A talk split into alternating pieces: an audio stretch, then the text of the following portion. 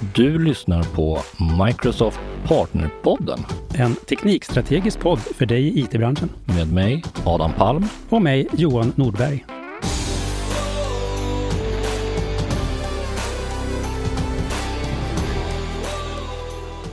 Hej och välkommen till eh, Partnerpodden. Idag pratar vi med Jimmy Engström igen, om Blazer igen, för att det har ju hänt rätt mycket. Eh, Jimmy, vill du säga några ord om vem, vem du är för oss? Eller för de som Det inte kan vet? Det kan jag absolut göra. Jag är en Microsoft MVP. Jag har jobbat med Blazor sen, eh, ja, jag har egentligen kört i produktion sedan dag sju brukar jag säga. Så sju dagar efter release då hade vi den faktiskt snurrande i produktion. Och jag har jobbat med webb väldigt, väldigt länge, men eh, jag har liksom aldrig hittat mitt hem där. Det har alltid varit ganska jobbigt att hålla på med webb. Det har varit tekniker som jag inte gillat. Det har varit JavaScript och sådana saker. Och sen när Blazor dök upp så kände jag att det här är, är mitt kall i livet kan man säga. Och eh, hur mår du Jimmy? Jag mår bra. Och, och det, när du säger vi och jag, och vart, eh, vad är vi? Vart, vart jobbar du någonstans? Jag jobbar på Erik Penser Bank, så vi har både interna och externa system som, eh, som kör Blazor helt enkelt. Och om mot all förmodan de som lyssnar på den här podden inte vet vad en Microsoft eller vad en MVP är. Vad är en MVP? Microsoft MVP-programmet är ett program där Microsoft delar ut en, eh, en utmärkelse till de som har varit väldigt aktiva i communityn egentligen. Och det här året är faktiskt mitt tionde år, så man får, man får en liten... tack, tack. Man, man får en liten... Eh, en statyett med små ringar på och var femte år så får man eh, får man en blå ring och var tionde får man också en blå ring, så var, var femte år helt enkelt. Så jag ser väldigt mycket fram emot den här blåa ringen faktiskt. Most valuable professional. Precis. Och hur, hur gör man för att bli det? För det här är ingenting som man kan ansöka om, jag förstått, utan det är någonting som någon annan måste utse en till. Precis. Det, tidigare var det så att vem som helst kunde utse eh, eller nominera. Men eh, numera så måste det vara en annan MVP eller någon som jobbar på Microsoft som eh, kan nominera till det här programmet. Och det handlar egentligen bara om att vara aktiv i communityn. Det, jag får ofta frågor så här, ah, men jag, jag skulle vilja bli MVP, vad gör jag, hur blir jag det? Och det finns ett ganska tråkigt svar på det och det är, gör det du älskar.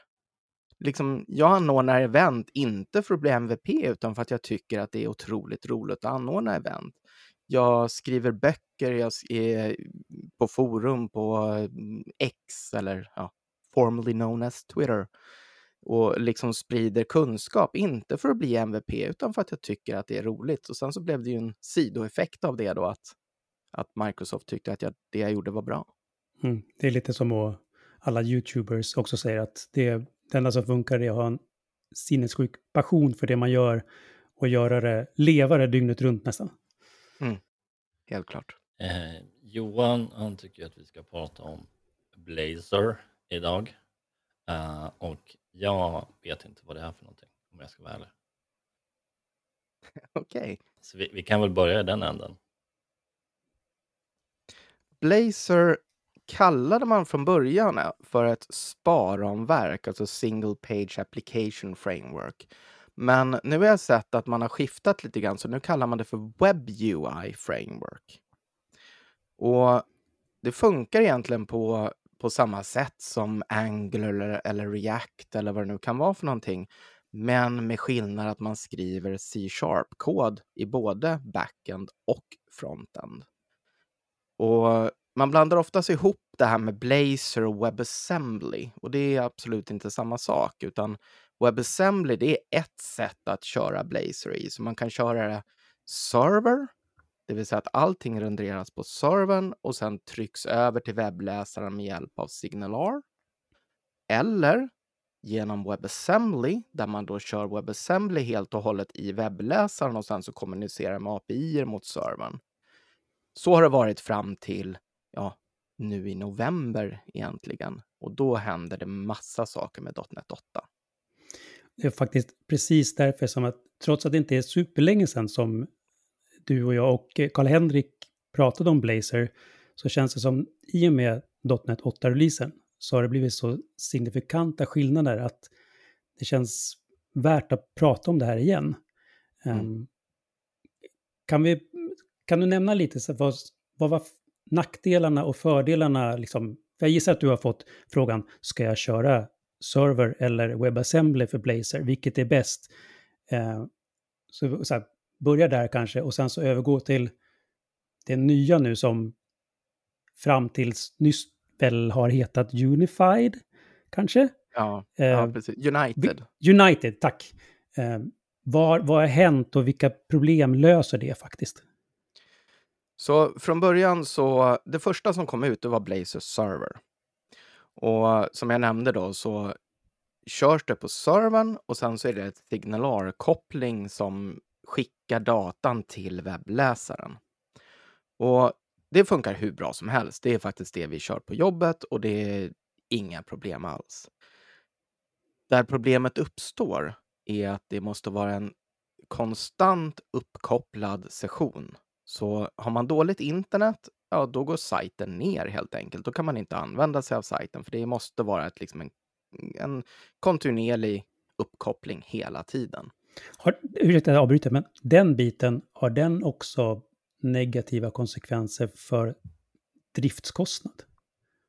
Eh, absolut. Det, det kräver ju att servern är igång hela tiden. Det räcker ja. inte att bara leverera sidan och sen släppa det, utan... Och det blir för varje aktiv användare måste i princip ha en aktiv connection till, sin, eh, till servern. Precis så. Ja. Eh, den andra nackdelen är också att uh, allt, uh, allt minne eller all, all, um, allt state ligger på servern. Mm. Vilket då betyder att eh, har du 100 användare, då ligger alla deras state på servern och tar plats. Så har man väldigt många användare så är det inte den ultimata lösningen. För har man, har man relativt få, få kontinuerliga användare, ska jag säga, eller samtidiga användare, då, då kommer det funka. Ja, vad, vad är definitionen av många och få mellan tummen och pekfingret bara? det, det hänger ju helt och hållet på vilken serverpark mm. man har naturligtvis. Jag, jag, kan faktiskt inte siffrorna i huvudet, huvudet, men jag vet att Microsoft har tagit fram en del siffror. Så det, det är mm. många, är det. Men eh, det är liksom beroende på vad det är för sajt man jobbar med. Har man mycket state, liksom, det, det, det är svårt att säga. Men jag, jag, jag skulle... Jag, jag skulle fundera lite grann på vad, vad är det man, vi försöker bygga för någonting och förväntar vi oss att liksom ha tusentals samtidiga användare, ja men då kanske vi måste tänka på att biffa upp servern lite grann också. Det som hände sen var då att Blazor WebAssembly släpptes. Och det som är så... När jag hörde första gången om, om Blazor WebAssembly så tyckte jag att det, var, det låter lite äckligt på något sätt. För det den gör är alltså att den kör .NET runtimen kompilerad till WebAssembly och så kör den den i webbläsaren tillsammans med min kod som är liksom en helt vanlig .NET DLL som samma som kan köra på servern kör även direkt i webbläsaren. Så då började jag fundera, så här, men det är lite äckligt att köra liksom WebAssembly eller köra liksom hela .NET runtimen i webbläsaren. Men sen så insåg jag ju liksom att, men vänta nu, jag kör ju faktiskt hela .NET runtimen i webbläsaren. Så man kan säga verkligen samma sak fast med en helt, eh, med en annan ton bara och då blir det jävligt häftigt plötsligt. Så då tar man egentligen sina komponenter samma kod i princip, några skillnader i, i programfilen och sådana här saker. Men i princip samma kod så kör man den i webbläsaren istället på precis samma sätt som Angular eller, eller React. Att den liksom kör koden, anropar bakåt, men det är liksom C-sharp-kod som manipulerar eh, HTML-koden. Så vad får man för, eh, för respektive nackdelar med den här WebAssembly-modellen? Fördelar blir naturligtvis att det, man behöver inte ha en konstant uppkoppling. Nej. Det funkar alldeles utmärkt med eh, offline support och sådana saker. Nackdelen där många hakar upp sig, det är att man behöver ladda ner hela .NET runtimen. Men eh, WebAssembly-versionen, jag tror att det är ungefär beror, igen, liksom, det beror naturligtvis på vad man använder sig av och sådana saker. Men vi, vi pratar om liksom en megabyte där i krokarna. Som så det är inte... cashas hårt i webbläsaren tills det kommer en ny .NET-version. Precis så. Mm. Eh, så att det, det, det, det, är den här initiala nedladdningen som folk eh, hänger upp sig på lite grann. Och sen så tar det en liten, liten stund att sparka igång allt det här. En, två sekunder kanske. Och då pratar vi användarens webbläsare? Ja, precis. precis. Är det, är det svårt för... Man kan tänka sig att många av de som älskar C-sharp.net är traditionellt backend-utvecklare. Mm. När de börjar köra WebAssembly som körs i webbläsaren, är det, skulle du säga att det är generellt sett lätt och svårt att ställa om hjärnan lite grann till hur man hanterar saker som typ så hemligheter. Man kan inte göra en direkt connection till en databas utan det måste gå via ett API. Är det här någonting som är krångligt? Nej, alltså jag, jag förstår utmaningen men eh, det, det, här är ju någonting, alternativet till det här är ju Angular, React, Vue, eh, infoga populärt ramverk här liksom. Yes, och då måste men, man ändå ha koll på de bitarna. Ja, men precis. Och mm. tittar man liksom på, på de lösningarna, där är det ju klartext allting. Ja. All kod är ju klartext. Medan då i, i WebAssembly-fallet, då är den åtminstone kompilerad. Missförstå mig rätt. Ha inte hemligheter i, i den biten av koden. Men liksom, man, man, får ju tänka på, men var, var har vi businessvärdet? Men businessvärdet och hemligheterna, de ska ligga på servern. Allting annat kan ligga på klienten. Mm. Så att, eh, jag, jag, tror inte att det är så stort problem faktiskt. Så hur, hur kommer den här nya modellen in? Nu har vi haft server, vi har haft WebAssembly och nu kommer ett, en tredje variant in här. Ja. Det, det som kommer nu då, det är någonting som heter Server Side Rendering, SSR. Vilket är jätteförvirrande, som att vi redan har någonting som heter server. Men det, det den kan erbjuda är egentligen att man renderar allting helt och hållet på servern. Men med samma Blazor-logik, alltså samma Blazor-kod och, och mm, komponenter och sådana saker. Och sen tar den allt det skjuter över det till klienten och, ehm, och sen så kopplar den ner, precis som en vanlig hemsida egentligen. Att, att allting renderas på servern, skickas över till klienten och så släpper den. Det finns inga koppel, ingen, ingen signalar involverat, utan det är allt som händer. Så det här så blir mer som en traditionell MVC-app eller en Razor Pages-app i den bemärkelsen? Precis så, men med Razor-syntax. Mm. Så det, det är egentligen eh, det är den ena delen. Sen så kommer det finnas lite smarta JavaScript som man bara kan dra in som då ser till att men, sidan behåller sin plats om man laddar om. Och, så att den liksom får känslan av att det ändå är en, en interaktiv webbplats man är på, trots att den faktiskt hoppar tillbaka till servern, laddar om och skickar tillbaka all data. Mm. Så det är det ena sättet. Så det här bör då för att ofta när man pratar om spa-ramverk så är ju SEO en stor faktor. Ja. Det känns som att det här kommer lösa ett stort av, det, av de problemen. Absolut. Det mm. finns sätt att lösa SEO även i, eh, i de andra ramverken. Man kan, man kan förkompilera och man kan ha, eh, eh vad kallas det, kallas det nu då? Eh, pre-render så man kan ladda datan först på servern och sen så när allting är klart så laddar den om allting igen när den kör med signalar och sådär. Så det finns sätt att komma runt det ändå, men absolut, det, det är ju en Det gör det enklare, mer out of the box. Ja. Eh, men sen kommer då den andra grejen som, som är betydligt mer exalterande. Det är att man i den här webbplatsen som man har byggt kan säga, nej men just den här komponenten, den här komponenten gör någonting som jag vill att det ska vara mycket mer interaktivt. Jag vill att den ska uppdatera mycket snabbare, jag vill att den ska göra någonting vettigt. I, i. Och då kan man säga att men just den här komponenten, den ska köra Blazor Server med SignalR. Just bara, bara en del av en sida. Eller så kan man säga att just den här komponenten ska köra WebAssembly. Eller så kommer det ännu coolare varianter där man säger auto. Vilket då betyder att första gången man laddar så kör den signalar, vilket gör att det går snabbt och man är igång och kan börja jobba.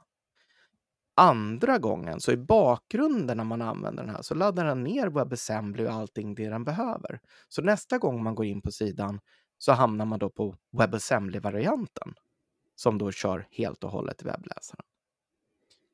Vilket är jäkligt coolt. Det är mycket magi under huven där kan man tänka sig som, som händer. Att man först får en helt statisk sajt som har du en knapp så kommer den inte göra någonting. Men där tar eh, servervarianten vid ganska snabbt. Mm. Och under tiden så laddar den också in WebAssembly-koden. Så att nästa gång du besöker sidan, eller är det bara av att vänta? Så är kommer det den, nästa gång man besöker sidan. Nästa gång man, så att finns mm. den i cachen, då kommer den köra helt och hållet på klientsidan. Ja. ja. Det, här, det här känns ju som, som hållit på med webb sen evigheter, typ 1995, och gjort alla varianter från ASP Classic och Webforms och MVC och Angular och gått djupt in i React-träsket. Det här känns ju som att den löser de flesta problem man haft under de här 25 åren. Mm. Och det påminner också ganska mycket om vad jag upplever att eh, Next.js 13 gör nu. Så det känns som att det är 2023 är lite året då webb blev riktigt bra, både server-side och client-side. Mm.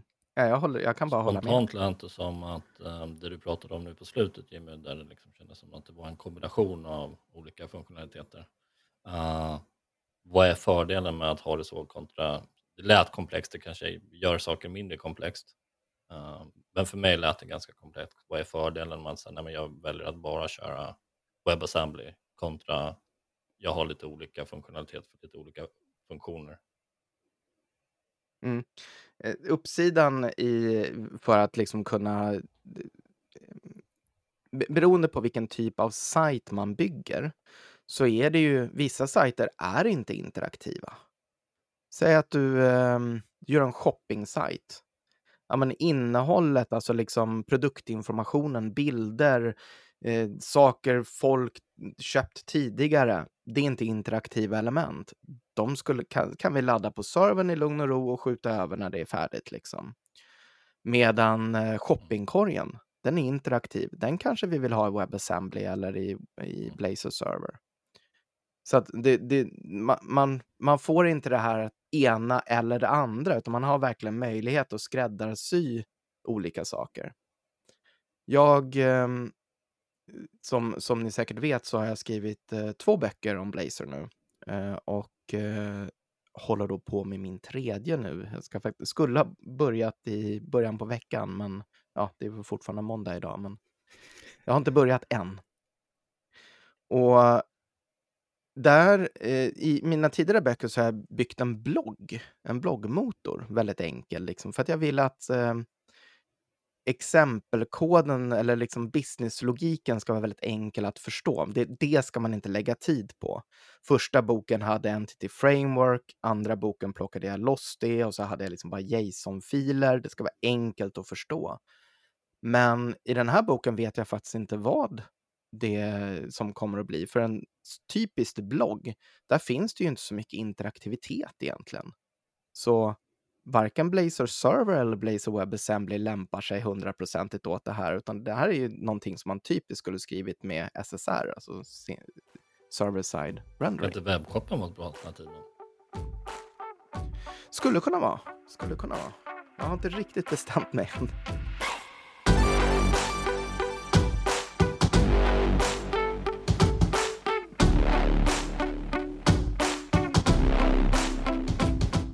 Jag får också lite grann, lite grann känslan att tidigare versioner av Blazor har varit fantastiska för typ verktyg eller en, liksom ett...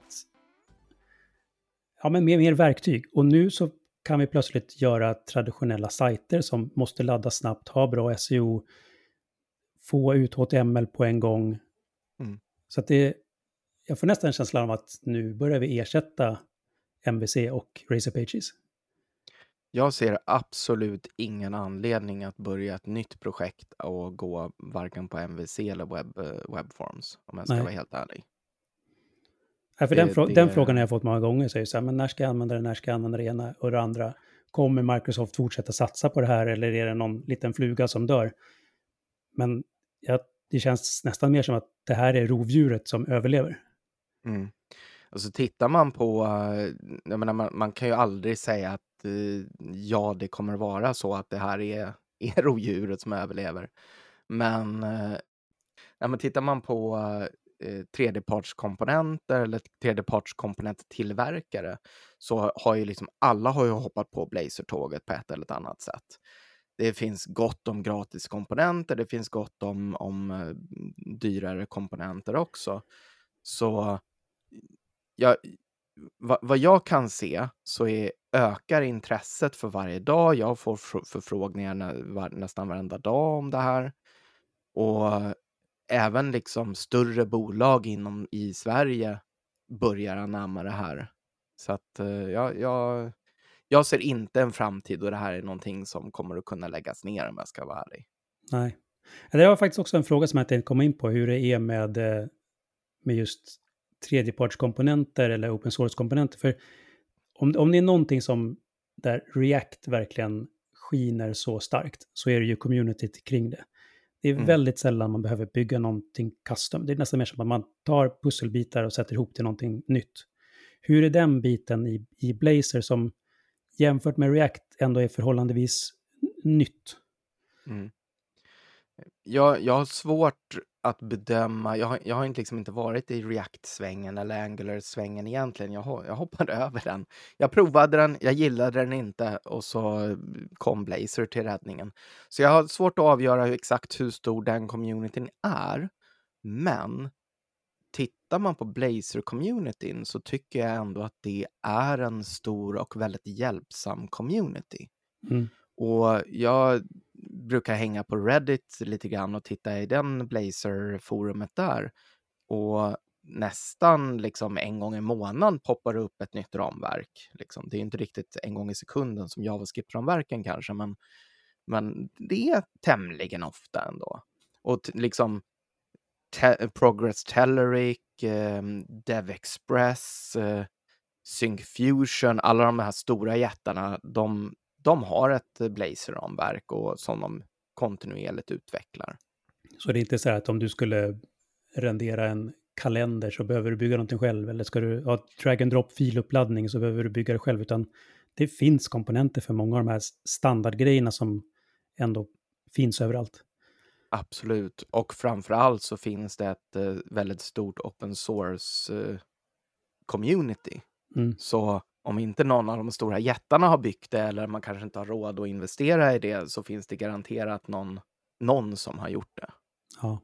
ja, för det här är ju så mycket värt när man ska sätta sig och bygga någonting. Att ja, men jag behöver den där. Ja, men en googling bort så hittar man något som verkar okej.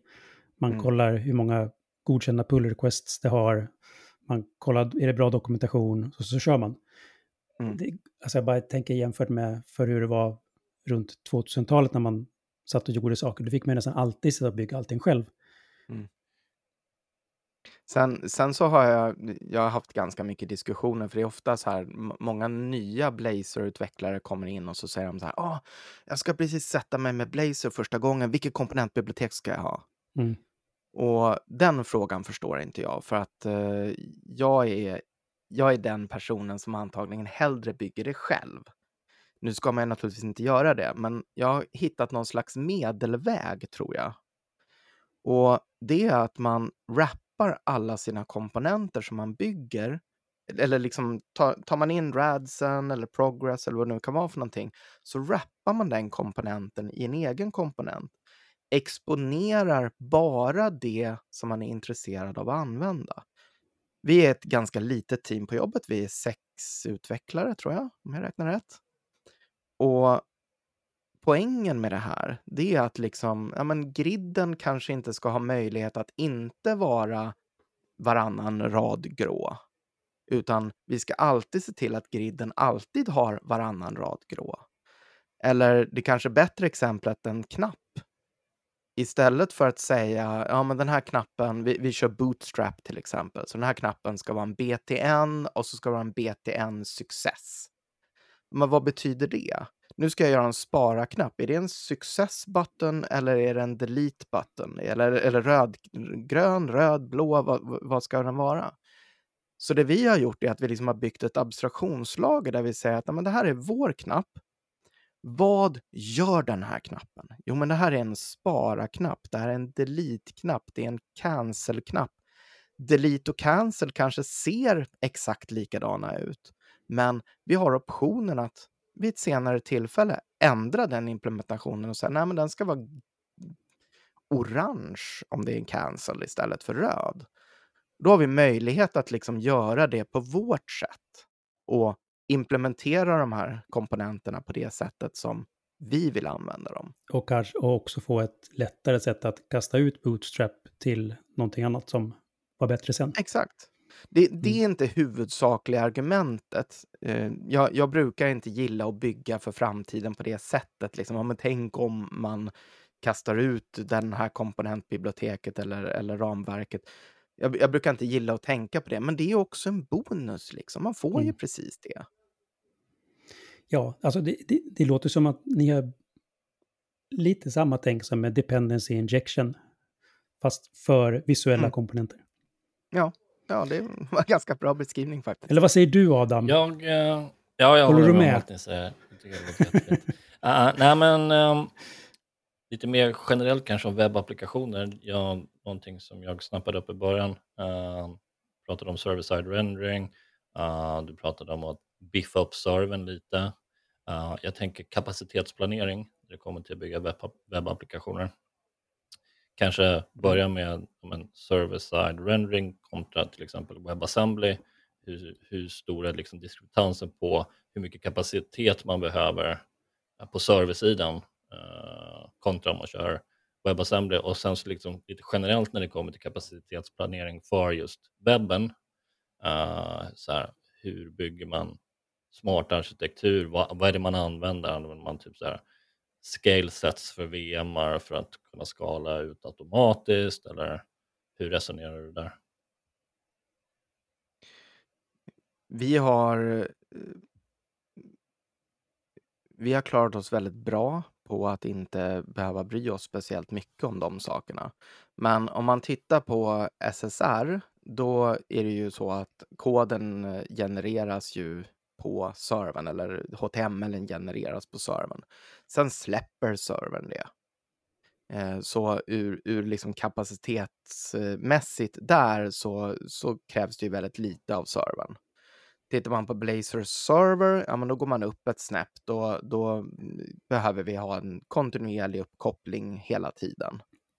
WebAssembly, ja den påverkar ju egentligen inte servern någonting annat än att man behöver ladda hem Ja.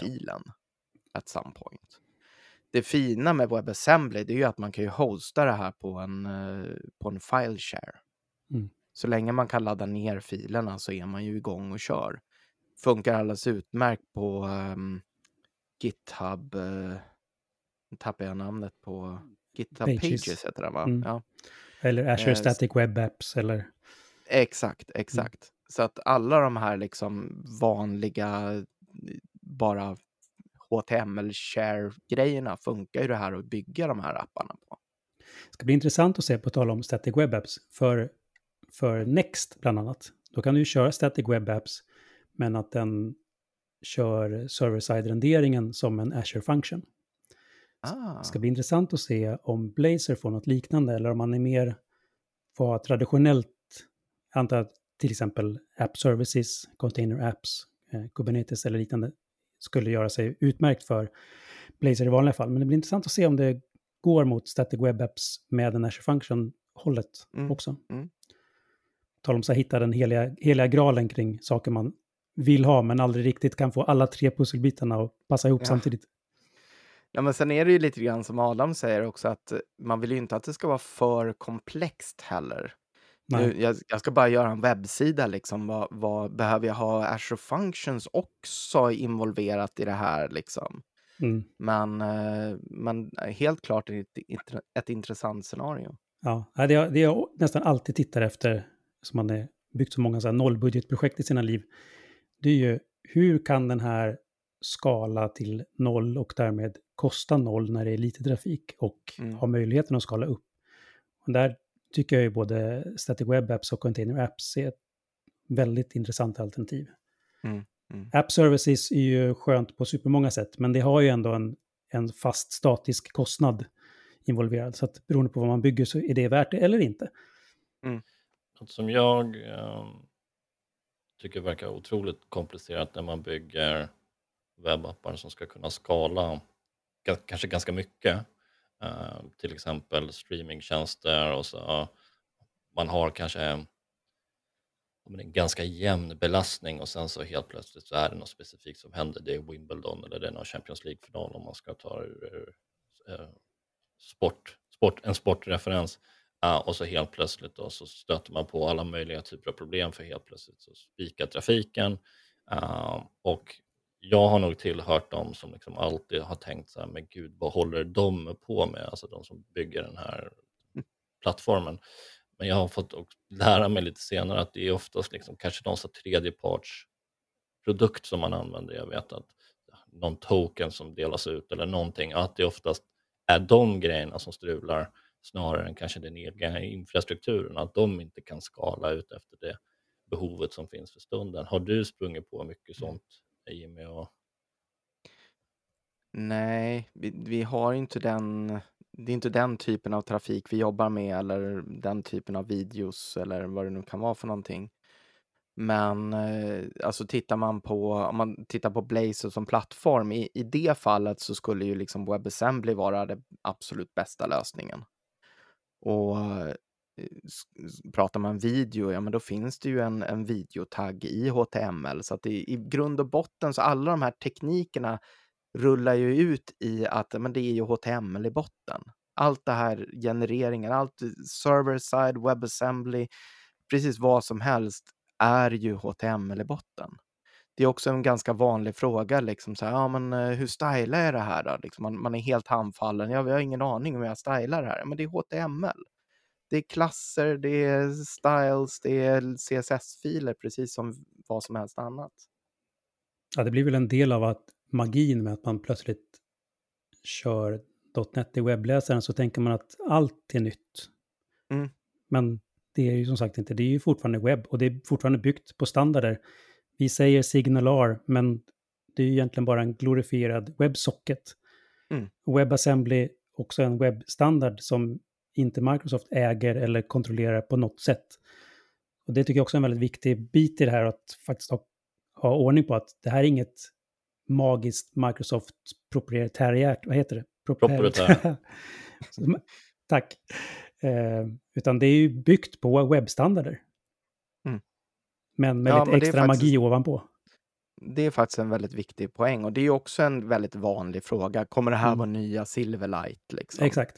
Va, Nej, det kommer det inte vara. Det, som du säger, det är, det är standarder som alla har kommit överens om. Vår, vi har en Polestar 2, en bil, och till och med den kan köra web, WebAssembly. Så att det, det är liksom, det, det, det finns överallt. Nu jag ser framför mig hur du sitter och bygger ett webbgränssnitt med knappar för att styra bilen. Det, jag, jag tror inte att jag kan styra så mycket saker i bilen, men eh, ja, det, det är ju det här det fina med Blazer är, för det här har vi egentligen inte pratat om. Det finns ju ett sätt till att köra Blazer och det är ju Blazer Hybrid. Vilket gör att med hjälp av .NET MAUI så kan vi nu bygga appar till ja, iPhone, iOS, Windows, MacOS och nu tappar jag namnet på den, Tyson till exempel. Och teoretiskt, för att just i fallet vår bil, så är det faktiskt Android som körs. Så att teoretiskt så hade det också gått att köra. Mm. Ja, det ska vi prata med en annan gäst snart och prata om nyheter i, i Maui i .NET 8, för det har ju också mm. hänt mycket spännande grejer. Mm. Och absolut prata om Blazor Hybrid med att man kan använda de kunskaperna för att bygga en native app. Mm. Få tillgång till sensorer och annan hårdvara i en telefon, fast i en Blazor-app. Det händer mycket kul grejer. Ja, no end to the possibilities. Exakt.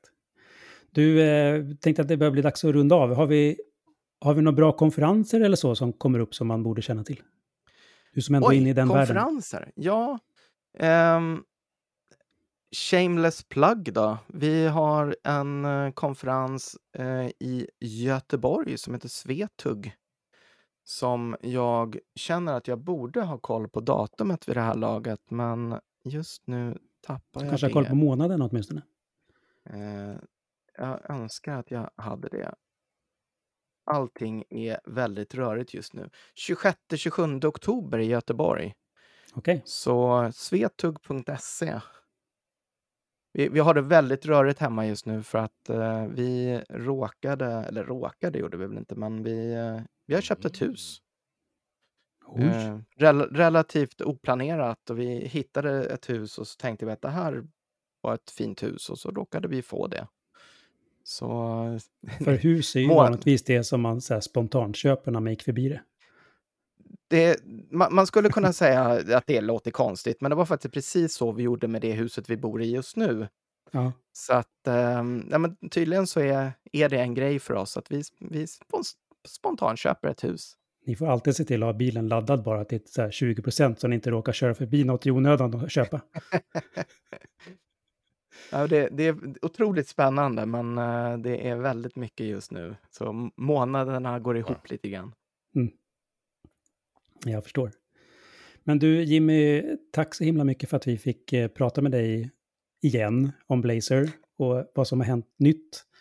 Uh, jag misstänker att det här är förmodligen inte sista gången heller, för det händer så mycket på det här området. Mm. och då får vi se om... Karl-Henrik gjorde sig alltid lustig över att du aldrig blir klar med boken som du hade lovat. Vi får se om, vi, om du hinner klar med boken eller om vi hinner fråga dig om nytt avsnitt innan boken är klar. Vi får se. yes. Stort tack Jimmy för ditt deltagande och vi kan ju göra lite, lägga lite länkar kanske till Svetug till exempel. I description. Mm. Grymt. Perfekt. Tack för idag. Dag, Tack. Tack för att ni lyssnat. Hej då. Samma. Du har lyssnat på Microsoft Partnerpodden, en podd av Microsoft Sverige med mig Adam Palm och mig Johan Nordberg. Som vanligt hittar du länkar och resurser på aka.ms partnerpodden. Maila oss gärna på partnerpodden at microsoft.com.